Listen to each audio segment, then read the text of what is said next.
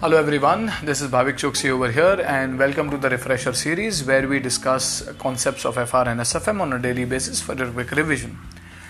So today's topic is Ind AS 40 on investment property in your CA final FR. It's not a very important standard but it is that way a slightly new standard as compared to your accounting standards. A separate standard was not there in AS for investment property.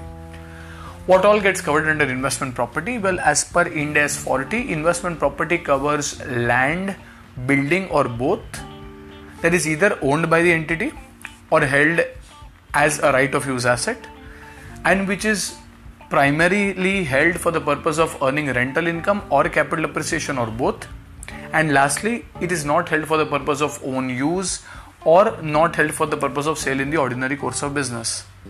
So these are the four primary conditions, and because of which only land and building and no other assets like motor car or anything can get covered over here.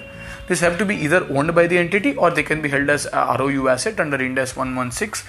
But most importantly, they have to be held for the purpose of earning rental income or capital appreciation only and not uh, for own use. Otherwise, they would be shown as PP or held for sale, in which case they would be shown as, let us say, inventory. Now, in certain cases, the land may be land or building may be held for a currently undetermined use.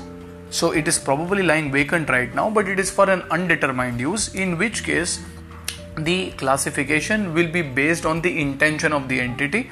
So if you are holding the asset for the purpose of renting it out at a later date in which case it will be investment property. But if your intention is to give it or use it for your own business, it is PP. The same will also apply to property under construction. However, if your intention also is undetermined, then Ind AS 40 says you have to show it as an investment property and not as a PP.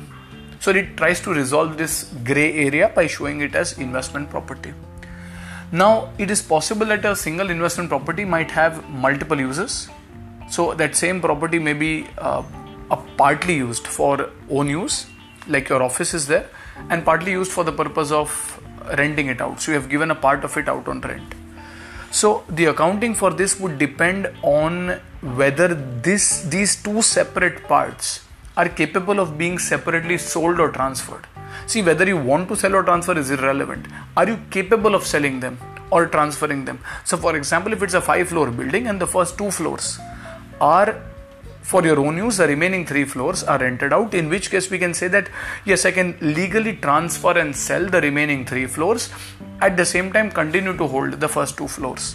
And hence in such a case you will proportionately split the value between pp and investment property. Whereas if you are holding a 5 bhk house a 5 bedroom hall kitchen house and theoretically speaking three of the rooms we are giving out on rent uh, as paying guest or Airbnb, and the other two rooms you are staying or operating your business. In which case, it is not legally possible to sell the entire.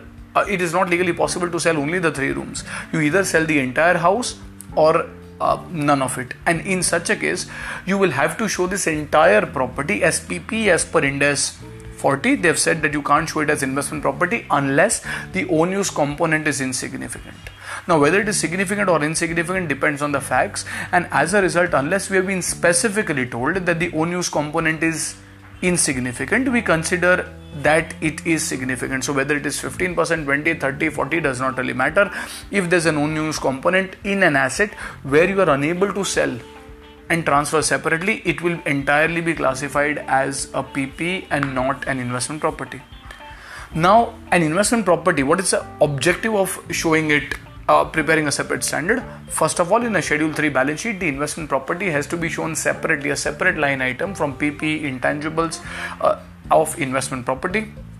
And the accounting will largely be similar to PP, that is Ind AS 16, where initial recognition will be at cost, subsequent expenditure will be capitalized if it increases life or efficiency beyond what is originally assessed. Uh, depreciation will be charged at least on the building element but the most important difference is the valuation method. Investment property as per Ind AS 40 has to be measured using the cost model only. Revaluation model under Ind AS is not permitted to be used for investment property. However, since it is held for the purpose of investment, a fair value should be determined and disclosed separately in the notes. So, the significant difference over here is a separate disclosure to be given in the balance sheet for the fair value and the accounting to be done using the cost model only. Remember, even if it is investment property, you can still depreciate the building element. Land obviously will not be depreciated. A few special cases can be studied that in case there is a parent company which has rented out a property to the subsidiary company which the subsidiary is using for your own use. Then in the books of the parent company it is still to be treated as an investment property.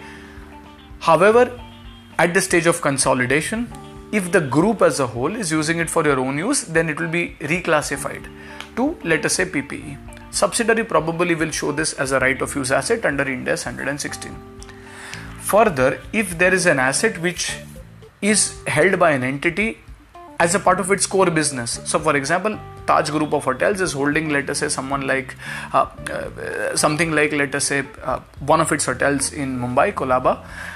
This property is held for the purpose of your own business, and hence, apart from the property, there are significant other services that are also provided by the Taj Group, and hence it is to be treated as PP and cannot be treated as investment property.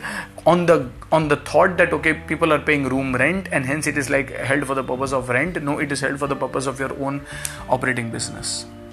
So I guess that largely takes care of Ind AS uh, 40 uh, for investment property. I hope this uh, podcast has been helpful. Thank you very much and I'll see you tomorrow with a new topic. Till then goodbye. Take care